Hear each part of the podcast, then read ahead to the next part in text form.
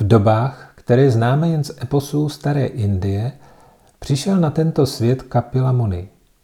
Když jeho otec opustil domov a odešel do lesa hledat duchovní dokonalost, Devahuti požádala svého božského syna, aby jí ukázal cestu k duchovnímu osvícení.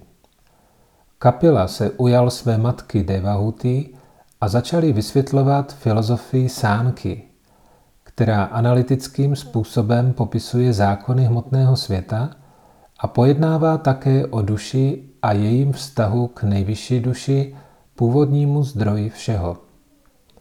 Shri Srimad Ače Bhaktivedanta Swami Prabhupada, uznávaný učitel védské filozofie a náboženství, v této knize objasňuje, že kapilovo učení je platné i dnes a vysvětluje nám, co nás poutá v motném světě, popisuje vlastnosti duchovního učitele, psychologii osvobozené duše, druhy meditace a způsob dosažení transcendentálního poznání a konečného životního cíle.